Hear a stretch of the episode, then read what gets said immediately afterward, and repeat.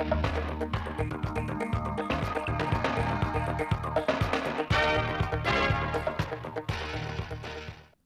kính chào quý vị và các bạn đến với chương trình thời sự phát thanh thứ 5 ngày 16 tháng 3 năm 2023 của Đài Phát thanh Truyền hình Thanh Hóa. Những nội dung chính trong chương trình. Tọa đàm trực tuyến xây dựng phát triển đội ngũ cán bộ trẻ đáp ứng yêu cầu, nhiệm vụ trong giai đoạn mới. Khẩn trương khắc phục và xử lý việc xâm hại di tích quốc gia, động Hồ Công, huyện Vĩnh Lộc. Bỏ hộ khẩu giấy tạo thuận lợi cho công dân. Phần tin lịch sử quốc tế, Bộ trưởng Quốc phòng Mỹ Nga điện đàm sau vụ máy bay Mỹ rơi ở Biển Đen. Hội đồng Bảo an Liên Hợp Quốc họp thảo luận về xung đột Nga-Ukraine theo đề xuất của Nga. Sau đây là nội dung chương trình.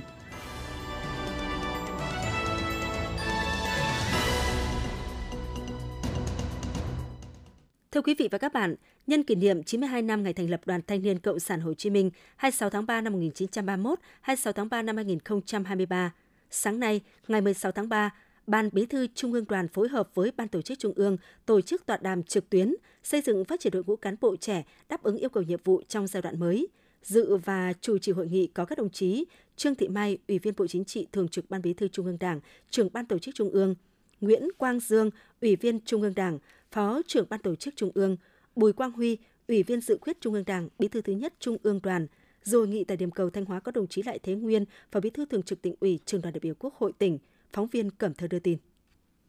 Phát biểu khai mạc tọa đàm, Bí thư thứ nhất Trung ương Đoàn Bùi Quang Huy nhấn mạnh, nghị quyết Đại hội đại biểu toàn quốc lần thứ 13 của Đảng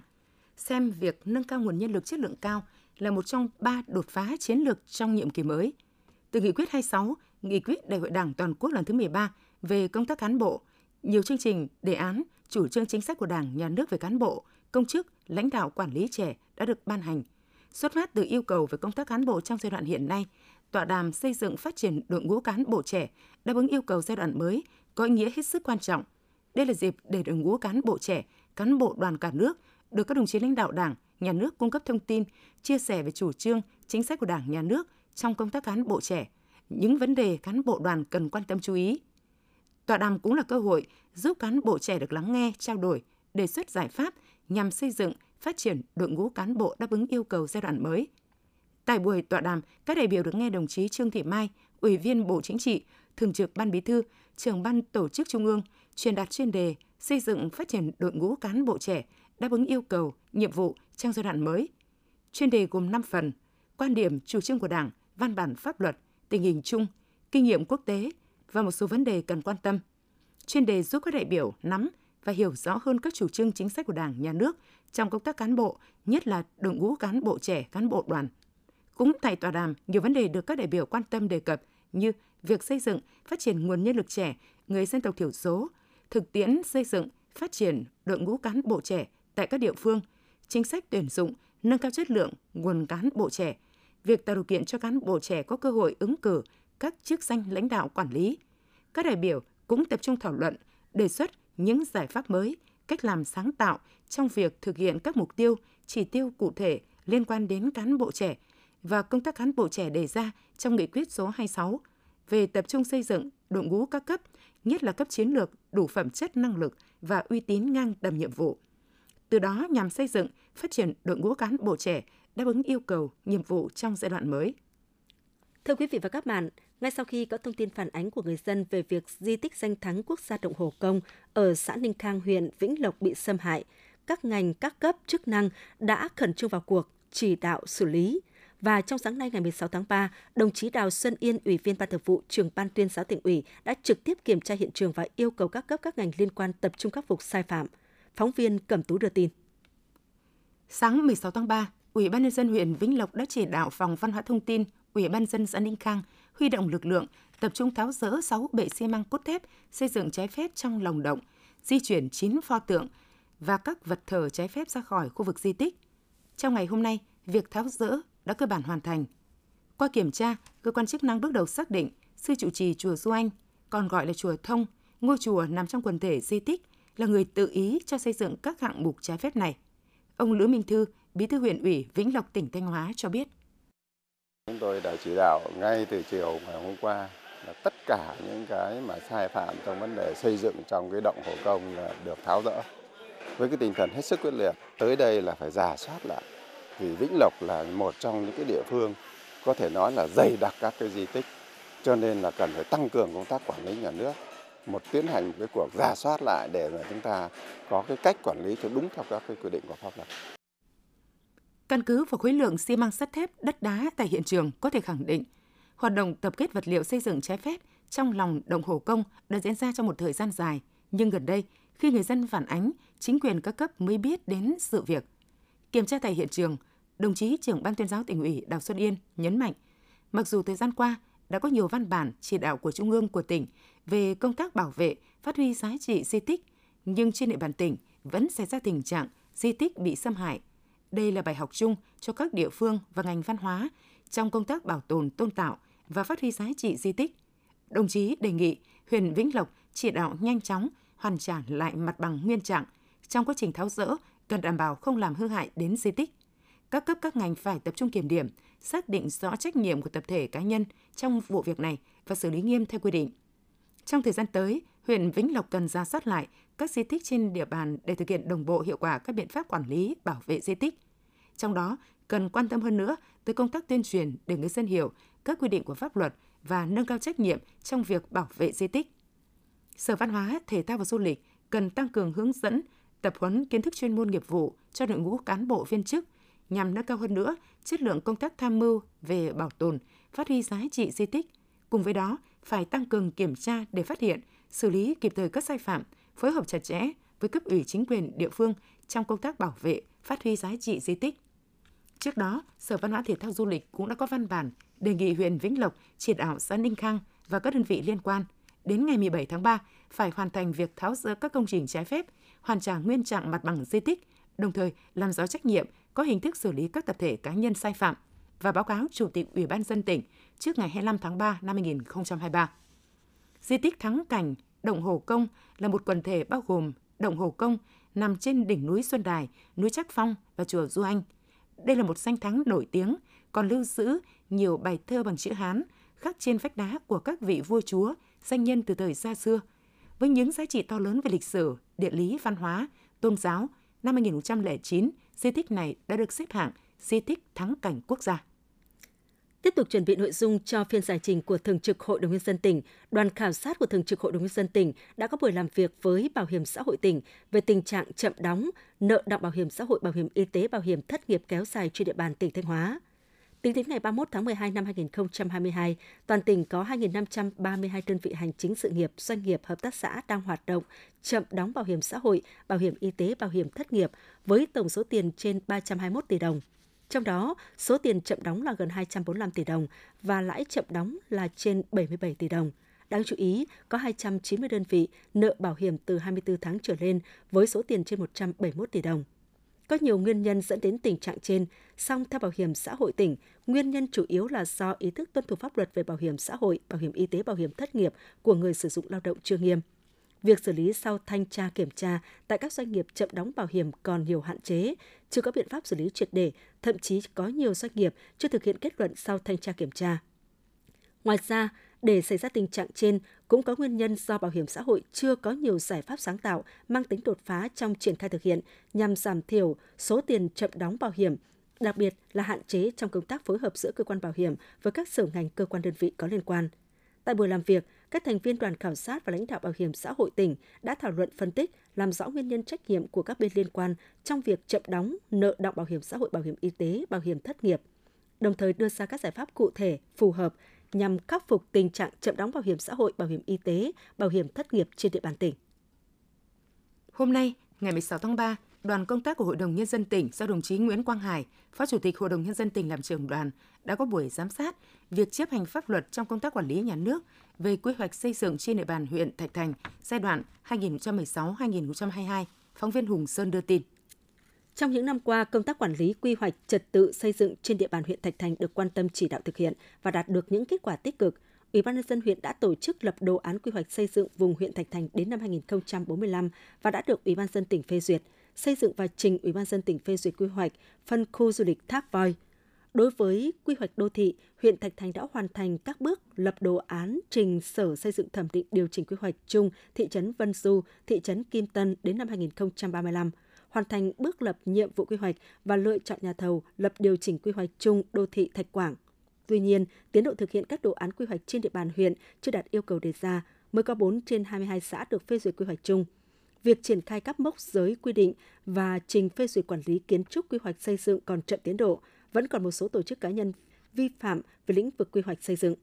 Phát biểu kết luận, đồng chí Nguyễn Quang Hải, Phó Chủ tịch Hội đồng Nhân dân tỉnh, đánh giá cao những kết quả đã đạt được trong việc chấp hành pháp luật trong công tác quản lý nhà nước về quy hoạch xây dựng trên địa bàn huyện Thạch Thành, đồng thời chỉ ra những mặt còn tồn tại hạn chế. Đồng chí đề nghị huyện Thạch Thành tiếp tục tăng cường sự lãnh đạo của các cấp ủy đảng chính quyền trong công tác lập quản lý quy hoạch trên địa bàn, đề nghị huyện cần quan tâm bố trí nguồn kinh phí cho công tác quy hoạch, đẩy nhanh tiến độ lập các quy hoạch xây dựng trên địa bàn huyện.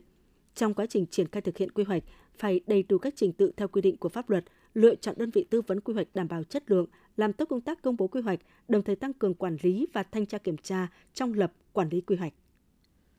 Trong hai ngày 15 và 16 tháng 3, đoàn công tác của Bộ Tư lệnh Quân khu 7 do đồng chí Thiếu tướng Đặng Văn Hùng, Phó Tư lệnh, Tham mưu trưởng Quân khu làm trưởng đoàn đã đến tham quan Sở Chỉ huy diễn tập khu vực phòng thủ tỉnh Thanh Hóa.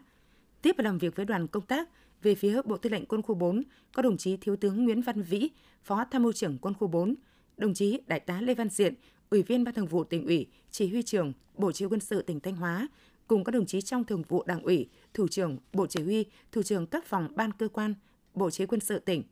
Tại buổi tham quan, đoàn công tác đã được nghe giới thiệu tổng thể quy hoạch kết cấu các khu vực chức năng tại Sở Chỉ huy diễn tập, khu bố trí các hầm họp của tỉnh ủy, Hội đồng nhân dân, Ủy ban dân tỉnh, khu vực hầm quân sự công an tỉnh, ban chỉ đạo các hạng mục bảo đảm phục vụ nhiệm vụ diễn tập. Thông qua tham quan thực tế, giúp đoàn công tác của Bộ Tư lệnh Quân khu 7 có thêm kinh nghiệm trong lãnh đạo chỉ đạo nhiệm vụ quân sự quốc phòng nói chung, xây dựng khu vực phòng thủ tỉnh, thành nói riêng. Đồng thời là dịp để các cán bộ trên từng cương vị, chức trách nhiệm vụ được giao, nghiên cứu, vận dụng linh hoạt, sáng tạo vào điều kiện thực tiễn của từng cơ quan đơn vị và địa phương. Qua đó góp phần nâng cao hơn nữa nhận thức về nhiệm vụ phát triển kinh tế xã hội gắn với tăng cường củng cố quốc phòng an ninh, xây dựng khu vực phòng thủ ngày càng vững chắc, đáp ứng yêu cầu, nhiệm vụ trong tình hình mới.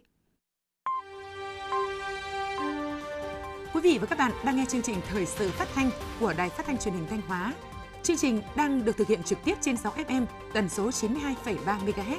Tiếp theo là những thông tin đáng chú ý mà phóng viên đài chúng tôi vừa cập nhật. Sáng ngày 16 tháng 3, ông Mai Xuân Liêm, Phó Chủ tịch Ủy ban dân tỉnh Thanh Hóa, vừa ký quyết định số 5-2023 về việc ban hành quy định về khu vực bảo vệ khu vực cấm tập trung đông người, cấm quay phim chụp ảnh, ghi hình, khu vực cấm hoặc hạn chế người và phương tiện giao thông trên địa bàn tỉnh Thanh Hóa.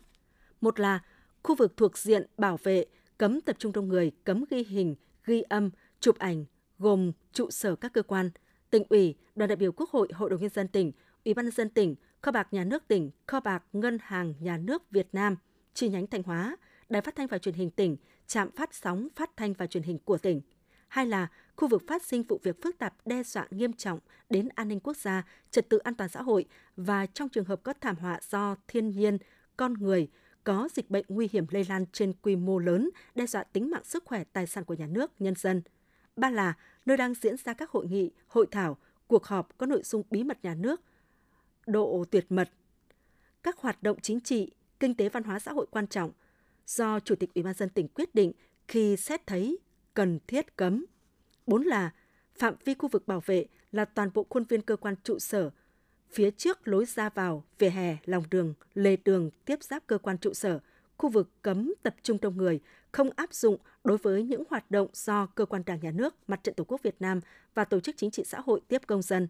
Năm là khu vực bảo vệ thuộc diện cấm ghi âm ghi hình chụp ảnh nếu muốn phải được sự đồng ý của thủ trưởng cơ quan đơn vị được bảo vệ thì cấm ghi âm ghi hình chụp ảnh ở những khu vực có chứa bí mật nhà nước, khu vực diễn ra các hoạt động về quân sự quốc phòng. Trong trường hợp phục vụ công tác đấu tranh xử lý đối với hành vi vi phạm pháp luật, Chủ tịch Ủy ban nhân dân các cấp, thủ trưởng cơ quan công an các cấp cho phép cán bộ chiến sĩ, công chức viên chức thuộc quyền quản lý thực hiện nhiệm vụ được ghi âm ghi hình chụp ảnh ở những khu vực thuộc danh mục bảo vệ. Ngoài ra, nơi cấm hoặc hạn chế người và phương tiện giao thông sẽ thuộc các trường hợp khi diễn ra các hoạt động chính trị, kinh tế, văn hóa xã hội, thể dục thể thao, xét thấy cần thiết phải áp dụng các biện pháp đảm bảo trật tự công cộng. Khi có đoàn lãnh đạo cấp cao của Đảng nhà nước, khách quốc tế đến thăm và làm việc trên địa bàn tỉnh, khu vực thảm họa do thiên nhiên, con người có dịch bệnh nguy hiểm lây lan trên quy mô lớn, đe dọa nghiêm trọng đến lợi ích của nhà nước, tính mạng sức khỏe tài sản của nhân dân. Khu vực đang xảy ra những vụ việc phức tạp liên quan đến an ninh quốc gia, trật tự an toàn xã hội, vành đai an toàn và khu vực diễn ra các hoạt động cấp bách về quân sự quốc phòng. Nội dung quyết định cũng hướng dẫn việc đặt biển báo khu vực bảo vệ, khu vực cấm tập trung đông người, cấm ghi âm ghi hình, chụp ảnh. Ủy ban nhân dân tỉnh Thanh Hóa giao Công an tỉnh Thanh Hóa chủ trì phối hợp với các đơn vị địa phương triển khai thực hiện quyết định này bắt đầu từ ngày 20 tháng 3.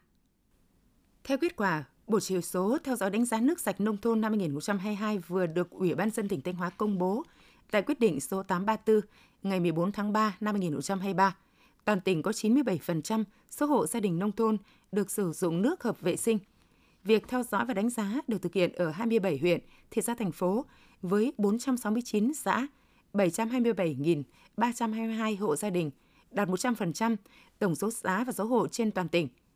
Số công trình cấp nước tập trung nông thôn được theo dõi và đánh giá là 547 công trình, đạt 100% tổng số công trình. Ủy ban dân tỉnh yêu cầu các sở ban ngành có liên quan, Ủy ban dân các huyện, thị xã thành phố, Trung tâm nước sinh hoạt và vệ sinh môi trường tỉnh căn cứ kết quả công bố bộ chỉ số này làm cơ sở để cập nhật hàng năm, xây dựng kế hoạch thực hiện chương trình nước sạch nông thôn tỉnh Thanh Hóa cho các giai đoạn tiếp theo. Sáng ngày 16 tháng 3 tại thành phố Thanh Hóa, Ban dân tộc phối hợp với Hội Liên hiệp Phụ nữ tỉnh tổ chức hội nghị tập huấn bồi dưỡng kiến thức cho đội ngũ làm công tác dân tộc cấp tỉnh, huyện, đội ngũ báo cáo viên tuyên truyền viên cấp huyện thực hiện đề án giảm thiểu tình trạng tảo hôn và hôn nhân cận huyết thống trong vùng dân tộc thiểu số giai đoạn 2021-2025. Dự lớp tập huấn có hơn 100 đại biểu là những người làm công tác dân tộc cấp tỉnh, huyện, đội ngũ báo cáo viên, tuyên truyền viên thuộc 11 huyện miền núi và 6 huyện thị xã có các xã thôn bản miền núi. Tại lớp tập huấn, các học viên được giảng viên truyền đạt nội dung về thực trạng, hậu quả, nguyên nhân và các biện pháp can thiệp để phòng chống tảo hôn và hôn nhân cận huyết thống, kỹ năng và phương pháp truyền thông trực tiếp, cách thức xây dựng và triển khai các hoạt động tại mô hình điểm giảm thiểu tảo hôn và hôn nhân cận huyết thống. Thông qua lớp tập huấn, giúp đội ngũ làm công tác dân tộc cấp tỉnh, huyện, đội ngũ báo cáo viên tuyên truyền viên cấp huyện thực hiện hiệu quả công tác tuyên truyền vận động và các giải pháp can thiệp nhằm chuyển đổi nhận thức hành vi trong hôn nhân của đồng bào dân tộc thiểu số, góp phần thực hiện hiệu quả đề án giảm thiểu tình trạng tảo hôn và hôn nhân cận huyết thống trong vùng dân tộc thiểu số giai đoạn 2021-2025 và nội dung của tiểu dự án 2 thuộc dự án 9 trong chương trình mục tiêu quốc gia phát triển kinh tế xã hội vùng đồng bào dân tộc thiểu số miền núi giai đoạn 2021-2030, giai đoạn 1 từ năm 2021 đến năm 2025. Thưa quý vị và các bạn, từ ngày 1 tháng 1 năm 2023, sổ hộ khẩu giấy và sổ tạm trú giấy không còn giá trị sử dụng. Thay vào đó, các cơ quan chức năng quản lý thông tin cư trú của công dân trên cơ sở dữ liệu quốc gia về dân cư. Do đó đã được tuyên truyền về quy định bỏ sổ hộ khẩu trong giải quyết các thủ tục hành chính. Hiện nay các địa phương trên địa bàn tỉnh đã tổ chức thực hiện theo đúng quy trình, tạo thuận tiện cho công dân. Phản ánh của phóng viên Trần Hà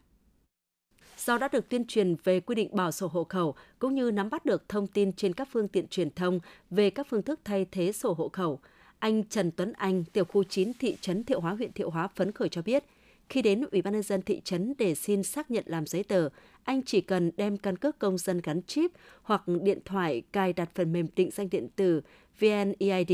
là cán bộ bộ phận một cửa tiếp nhận công dân của thị trấn đã tiếp nhận hồ sơ giải quyết, không cần trình sổ hộ khẩu như trước đây – thủ tục đơn giản thuận tiện. Anh Trần Tuấn Anh chia sẻ. Khi đưa cái phần mềm này vào thì nó là giải quyết cho người dân là rất tốt là người dân có thể ngồi ở nhà vẫn giải quyết được cái hồ sơ thủ tục hành chính và cái hồ sơ ờ, điện tử thì nó cũng giống như ở cái hồ sơ bản giấy nên là người dân rất thuận lợi thực hiện cái ứng dụng này liên thông giữa các bộ phận cán bộ chuyên môn từ đó thì cũng ờ, tạo điều kiện cho người dân là cũng không phải đi lại nhiều trong quá trình thực hiện cái giải quyết thủ tục hành chính.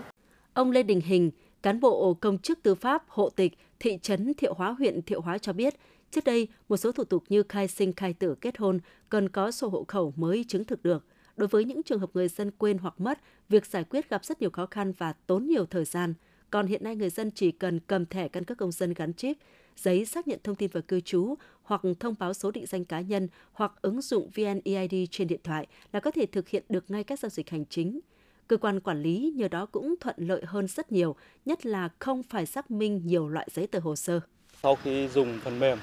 thì chúng tôi thấy là cái khả năng à, giải quyết công việc của bộ phận một cửa đặc biệt là cái à, việc đăng ký quản lý hộ tịch và cái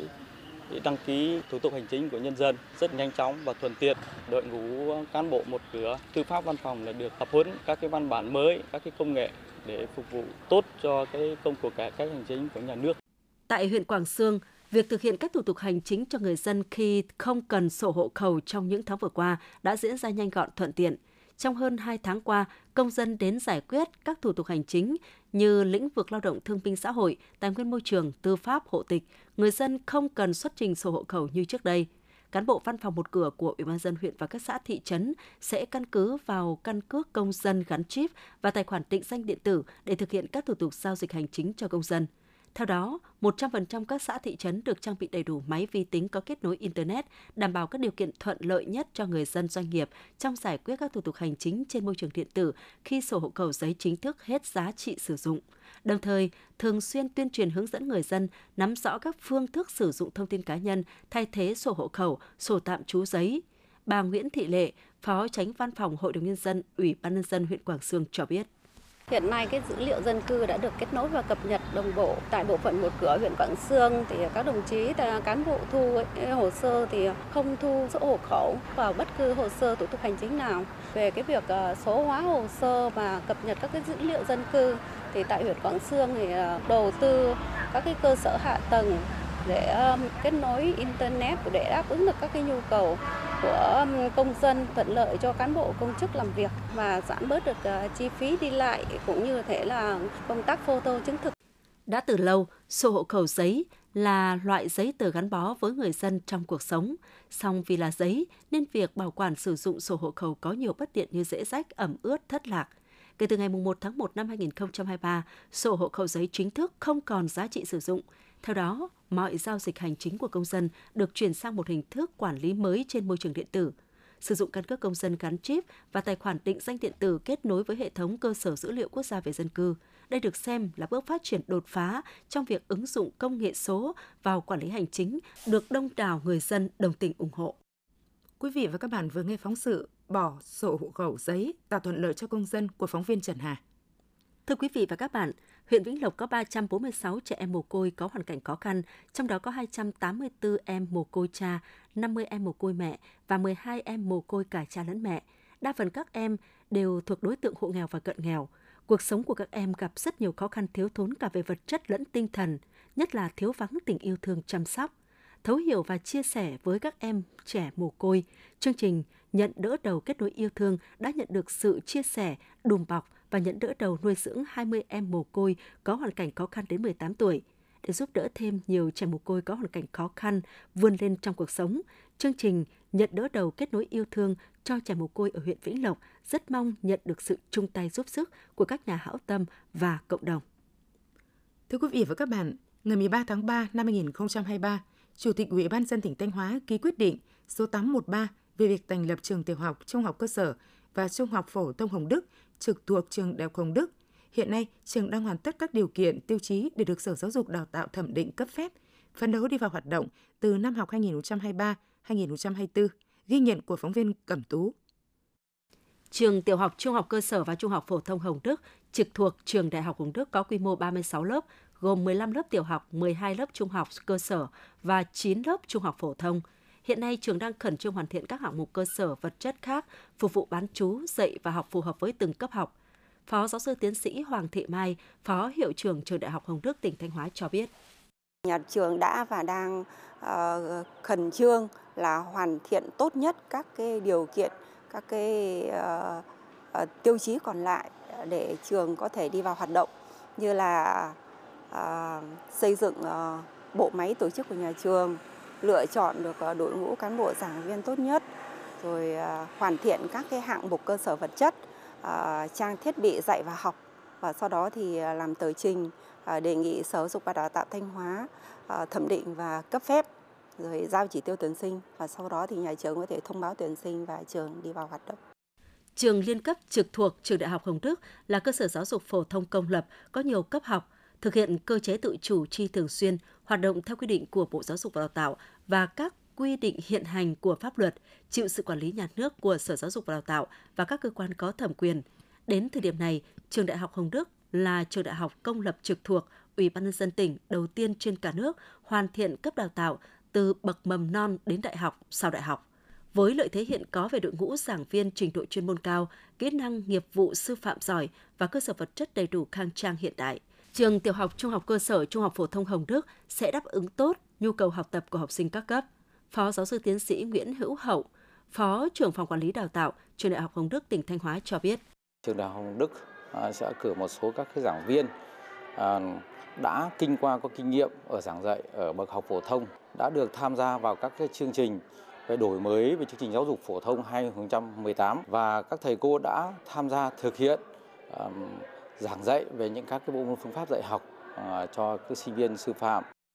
Trên thực tế từ lâu, trường Đại học Hồng Đức đã thành lập và duy trì tốt hoạt động của trường mầm non thực hành để làm cơ sở thực tập, rèn nghề cho sinh viên sư phạm. Tới đây, trường liên cấp đi vào hoạt động sẽ góp phần nâng cao hơn nữa chất lượng đào tạo giáo viên của nhà trường, giảm tài cho hệ thống trường công lập trên địa bàn thành phố Thanh Hóa và các vùng lân cận, đồng thời cũng là nơi để trường nghiên cứu, ứng dụng các đề tài nghiên cứu khoa học giáo dục nhằm đáp ứng yêu cầu của đổi mới giáo dục phổ thông và đại học trong thời kỳ mới.